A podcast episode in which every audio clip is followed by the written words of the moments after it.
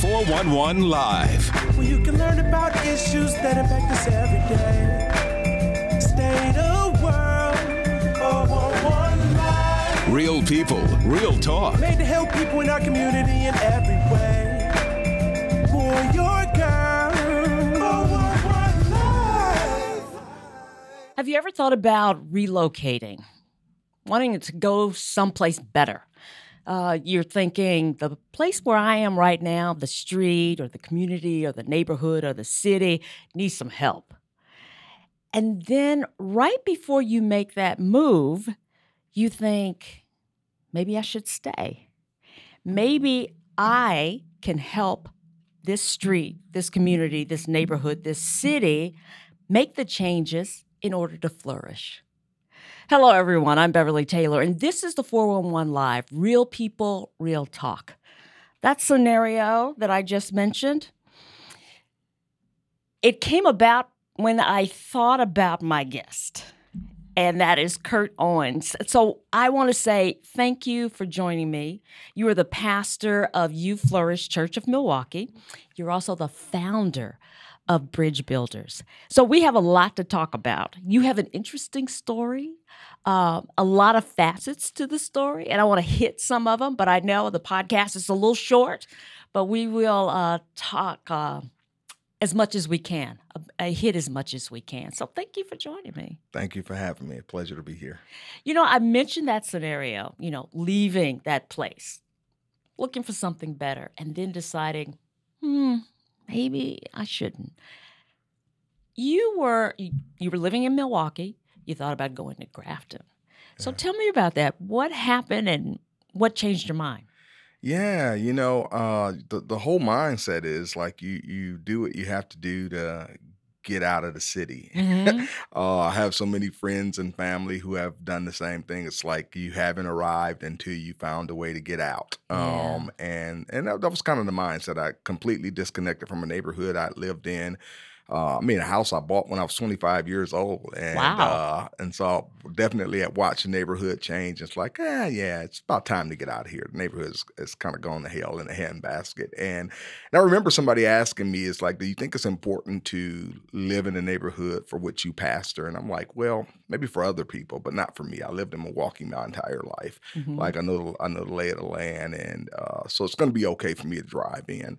And I remember doing the informational before we decided to to plant my the second church uh, around the corner, uh, which I had planted in my lifetime. And somebody came to the informational and just lit into me. in the church uh, at that that I was planting at that point in time was a predominantly uh, the the makeup of the congregation at that point in time was predominantly white, um, and uh, but we were planting a location which we were looking to become more multi ethnic, and it was going to be on the north side of Milwaukee, right around the corner from my house, and somebody just lit into me from the neighborhood. Essentially, I was blackface uh, for a white church, going to make a bunch of promises, going to lead the neighborhood, and he just he just railed into me in at that informational session, and uh, and I tried to keep my cool, and I remember uh, just responding eventually, like, "Hold up, you know, I went to school in this neighborhood. I mean, this library used to be the uh, the game room that I used to."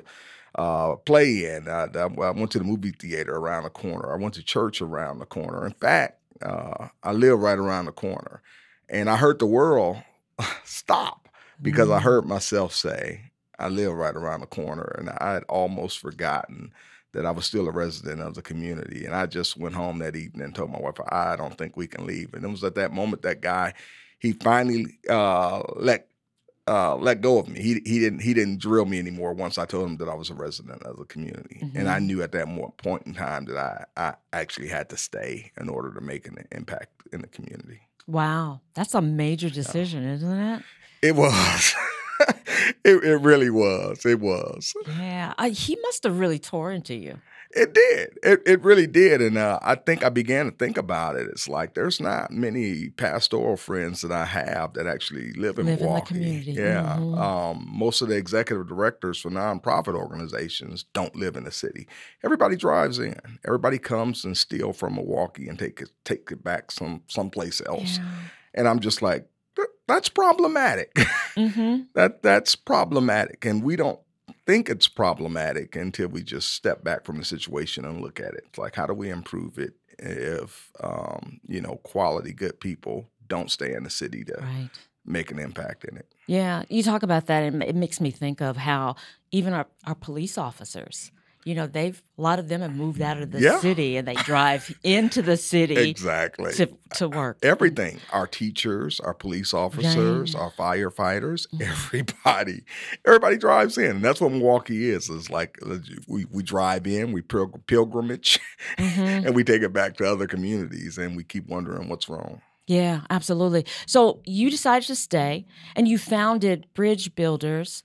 Um, I before we get into you know the whole evolution of how that came about, let's just talk about what is Bridge Builders. I love the name, but Yeah. what what exactly is it? Yeah, so so Bridge Builders is a neighborhood uh, a development uh, organization, and um, we uh, exist to inspire inner city innovation that will holistically transform neighborhoods one block at a time. And when we talk about um, innovation, it's like we've been trying to fight some of the issues in Milwaukee for years, doing some of the same things, and the problem just seems to get worse. And so, how do we innovatively begin to start attacking some of the issues in the community? I think uh, the best way for that to happen is from bottom up, Mhm. bottom up solutions. People that have actually come from the community, people that have actually come from poverty and gotten themselves out of poverty are probably going to be some of the people that's going to be able to best address some of those situations in our community. And so we look at holistic transformation in, in four uh, quadrants uh, spiritual, uh, economic, physical, and, and cultural uh, transformation. And for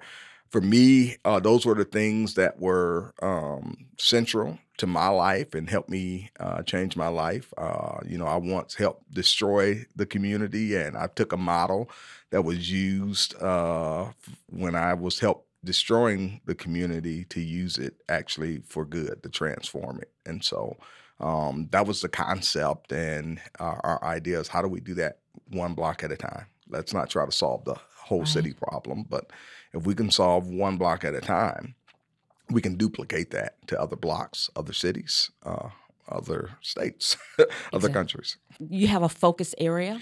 We do. Our focus area is about 140 blocks. Now, we just extended to about 170 blocks because uh, the church uh, that we just uh, acquired a couple years ago, we've adopted a portion of that neighborhood uh, as well. So, um, but we run from like 37th Street um, to far west as 51st Street, and as far south to Congress, and as far north uh, to Silver Spring.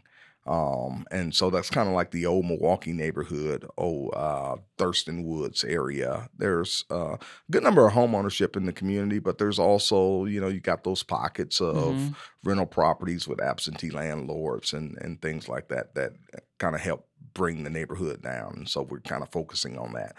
And so our, our our mindset was, you know, we had closed down drug houses and the, the, only to see them return again because the people who owned them, you know, Yeah. really didn't have a stake in, in the the community. Right.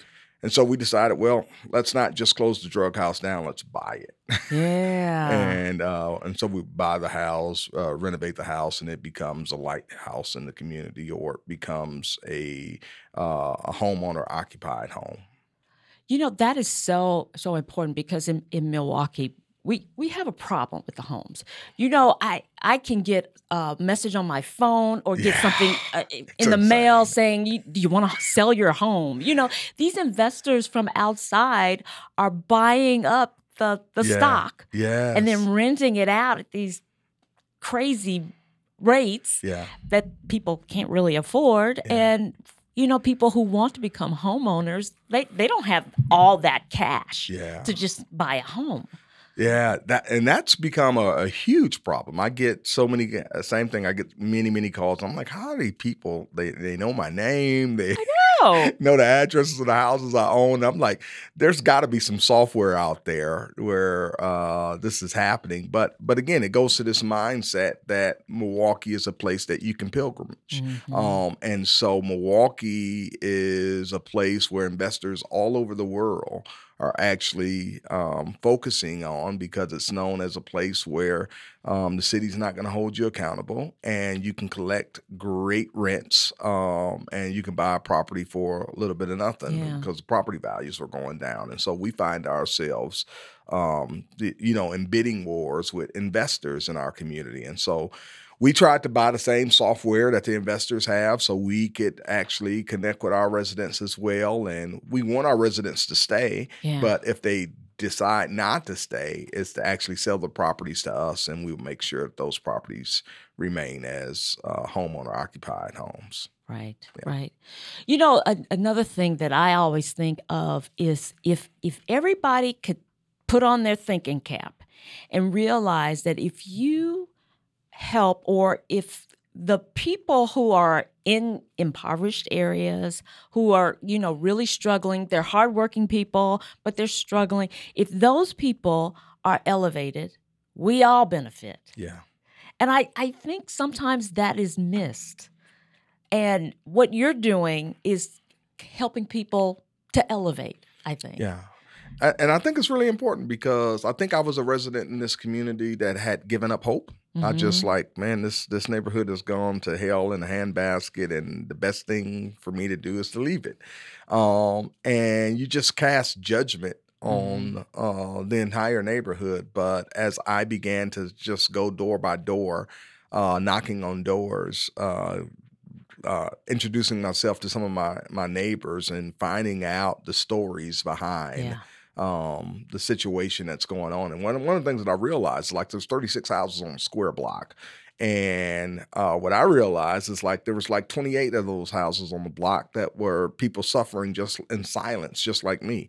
It was the eight houses that were problematic on the block that screamed the loudest, and that's all Mm. you saw. Mhm. You look down the alley, you saw the garbage, and it looked like the whole neighborhood that went to hell. But if you really zeroed in, you realize, hey, this is only like three or four houses where the garbage is at. Right. and um and so what we try to do is like how do we unify the residents in the community and and and, re- and reinstill hope in them to see that like like we uh we we are the stakeholders in this community and that we can fight back if we come together and and, and stand up and, and and make some of those things happen. So we've done different things like you know there was mobile drug deals that was happening uh you know in front of people's houses. The police couldn't do anything about it. Like by the time you got the police they're gone. Like there's really nothing you could do. So we start putting signs out saying like mobile drug deals being recorded.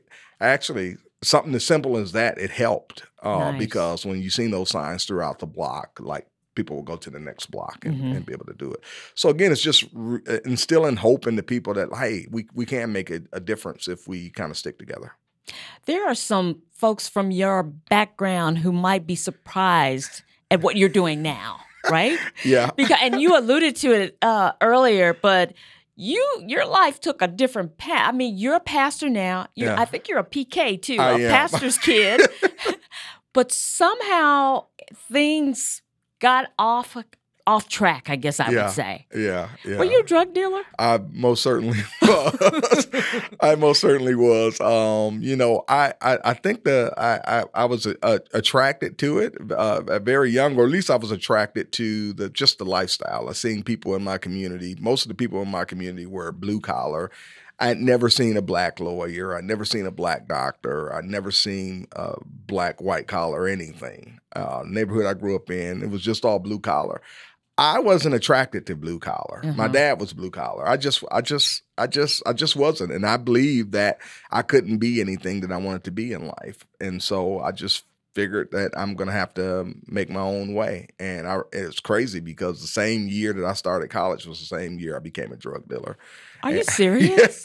yeah, and uh, and I was going to school during the days, uh, you know, living the life of a drug dealer at night, and I became really good as being a drug dealer, and so I dropped out of college, and um, and I, I thought life was grand at the moment, and all of a sudden, you know, I was shot at a, a number of times. I was robbed by gunpoint, Wow. and probably the last time I, you know, I watched friends uh, get murdered uh, go to prison for a long time, and for whatever reason, like God's hand was on my life. The last Mhm. time I was robbed, uh, you know, I was told to get down on my knees, and I just like, I'm about to get executed. Wow. And I just remember just saying, like, I only got enough time to say, Lord, forgive me. And and and I did. When I seen that I was still alive, I'm like, God, if you get me out of this situation, I, I promise I'll I'll change my life. And I was able to escape, long story short. And uh and I knew that like God had spared my life, didn't understand why. Because I did nothing to make him happy. Um, Mhm. but but but he did. And so, you know, that began uh, uh, a, a different road for me. And I ended up taking a job um, as a delivery driver in Sussex. Stop right there. We're going to come back and Okay. we'll delve into that. Okay. Stay with us. I'm talking to Kurt Owens. He is the um, founder of Bridge Builders. We'll be right back. The 411 Live, your link to information. And now here's your food for thought. When he said I could have everything I've ever wanted, I didn't expect it to slip through my fingers in a split second. I started out as a girl living a life of happiness with someone I believed I could trust. Then he twisted what I saw into a world of darkness. He took away my innocence, broke me down until I was no longer a human being, sent me into the streets to find date after date, bed after bed, so I could earn the cold hard cash he couldn't wait to spend. People think I'm a lost cause, someone just looking for a good time. When in reality, I'm being trafficked, and they don't know the signs. This is only one example of sex trafficking. Maybe other victims can escape if everyone learns the signs before it's too late. For more information, visit the411live.org.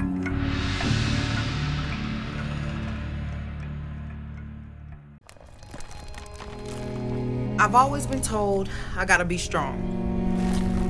Thick skin, tough as nails. But to be everything for everybody, it wears on you. Black don't crack, they say. But it can. We all can. Reach out to a friend if you see them going through it. No matter who you are, being vulnerable is what makes us whole. Learn how to help at seizetheawkward.org.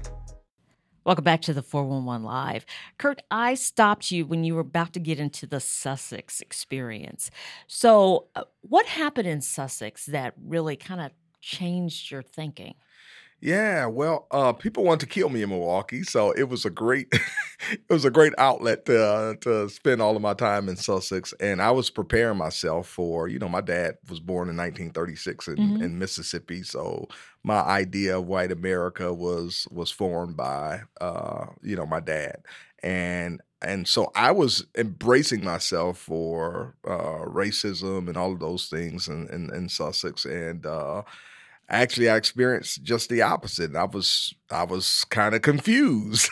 Yeah. uh, and it was at that moment that I realized I couldn't put everybody in the same uh, put everybody in, in the same basket. You know, sometimes we just use broad strokes. But I, I took a job there making seven dollars and fifty cents an hour. It was pretty humbling. Uh, but my boss, uh, you know, he just began to show me uh, love, and I don't I don't know why again at that moment. And he And he kinda- was white. he was white, Uh-huh. which was surprising to me again. Uh, and he uh, promoted me over and over and over again. Uh, made me warehouse manager. Uh, brought me into the front office. He told me he had trained me on anything I wanted to learn in the front office if I'd be willing to punch out.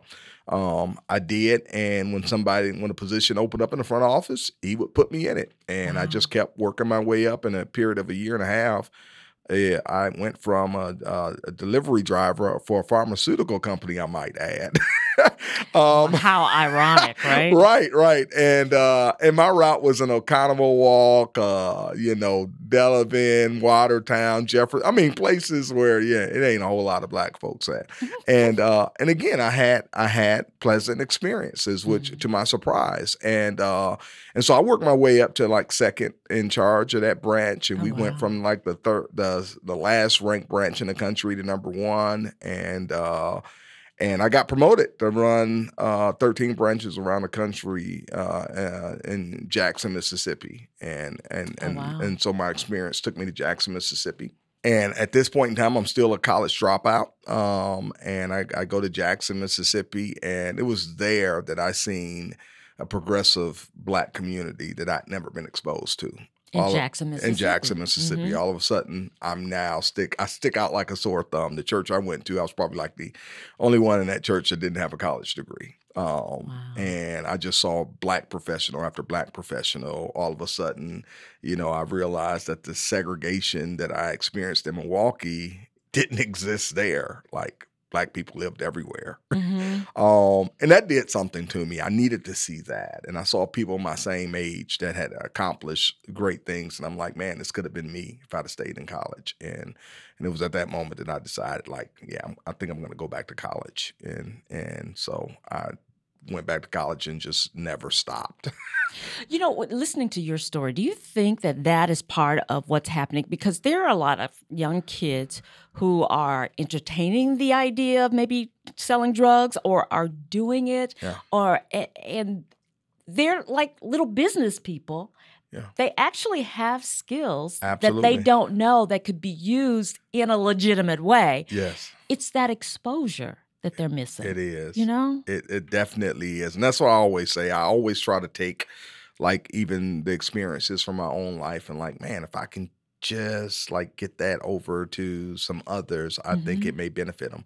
Just being exposed to it. It certainly won't work for everybody, but if there's uh, somebody that's out there that that has all, all the skill level and, and, and this ability, I, I always talk about this hustle, this grind. I'm like, if you're a hustler, like regardless of what it is that you're dealing, like you could be successful. And I just say, even uh, a, a a successful, a guy that was successful as a drug dealer could be successful in doing something else in his life because, like, the grind is the same, but Mhm. it's being legitimate and being exposed to some some things that are different. Yeah. And so for me, again, being exposed to a, a multi-ethnic lifestyle and realizing like like everybody uh, of the other don't hate me, and Mhm. everybody ain't racist. And it's not saying that, that racism don't exist, but it's also understanding that there's some good people that's out there that if you can get plugged in with. It, it, it expands your networks. So my social networks expand, which meant that my economic networks expanded. Like all of that expanded because that wasn't in my community. Mhm. Um, but that exposure was was really, really, really impactful for me and and, and helped me help point me in, in some of the right directions in my life. And so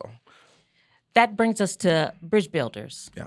And that multi ethnic, you Yeah. know, multiracial Yeah. dynamic, because that's part of bi- bridge Oh, big time, big Okay. time. And and so one one of the things for me is like, how do I help expose people from the the central city to people who live in the suburbs that they would never have an opportunity Mhm. uh, to connect because many things that we do in, in our communities are segregated, specifically in Milwaukee, known as the most segregated city in the Right. country.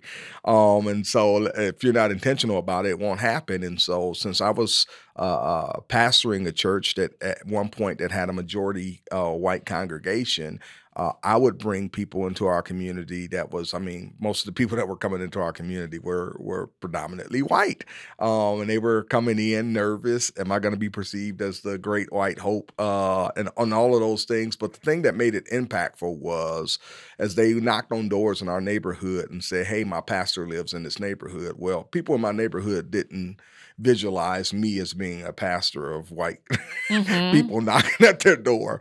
And so it just really opened up the door for people who were different to come into our community because they knew that they were coming in uh, at an invitation by myself.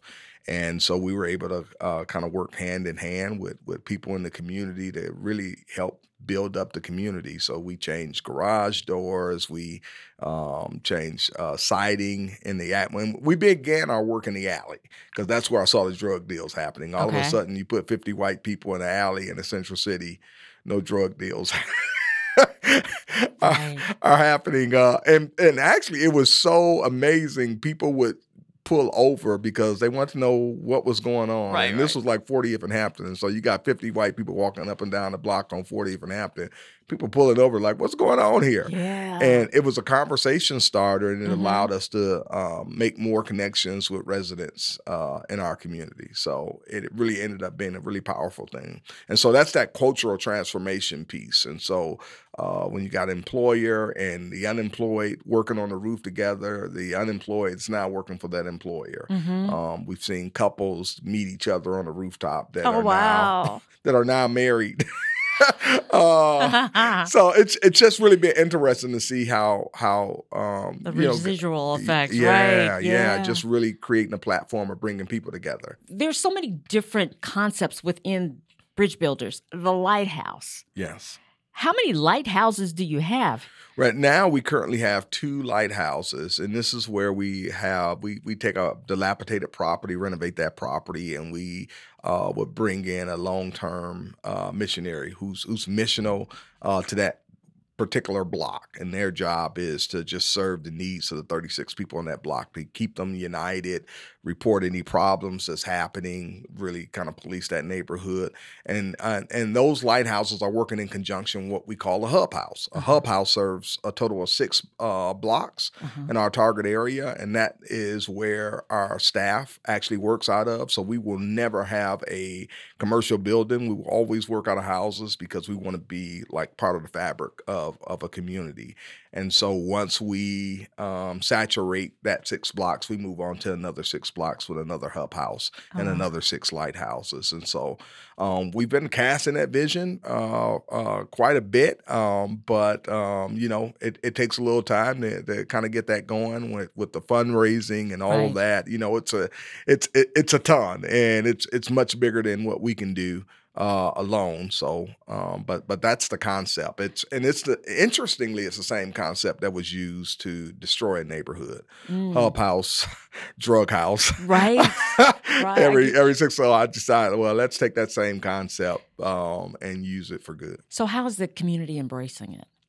I think the community is embracing it well. Mm-hmm. Um, we have, uh, as far as our neighborhood meetings, you know, when we first started, it was it was kind of difficult. Then we had to deal with the pandemic.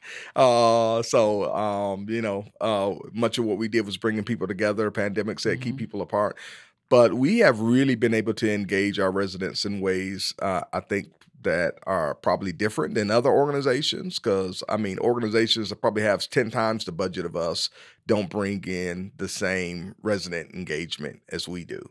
And I think the difference for us is our presence. Yeah. And when I say our presence is, I have a sense of urgency that I actually live in the community. So when the gunshots go off, I hear the gunshots. When the street lights don't come on because the city won't turn them on or they won't fix the streets, like Mhm. I experience that as well. So my urgency level is different. And so we have a presence that is probably different than many of the other organizations. Like we never leave. We're always there. Our the hub house uh, model is the fact that um, is another reason why I think we have more resident engagement than probably organizations that's 10, 20 times bigger than us. Yeah, I think you're right. I think you're right. If someone listening, um, and they think, "Wow, I like this. Can I help? What can I do? What can they do?" Well, uh, we have, if you go to our website at, at bridgebuildersmke.org, there's an opportunity uh, for you to serve, you know, have an opportunity to come out and just kind of see what we do on Saturday Serve Day. Um, or if you're a person that don't want to get your hands dirty and you want to throw a check at the problem, I'm You'll not, take it. I'm not one of those people that, that make people feel bad for throwing a check at. Everybody got their gift, and if if all, if all you can do is throw a check at the problem, throw a check at the problem. We got some people on the ground floor with boots on the ground that's ready to do it. We just need to be resourced. That's wonderful. Yeah. That I mean, the whole concept is Yeah. great.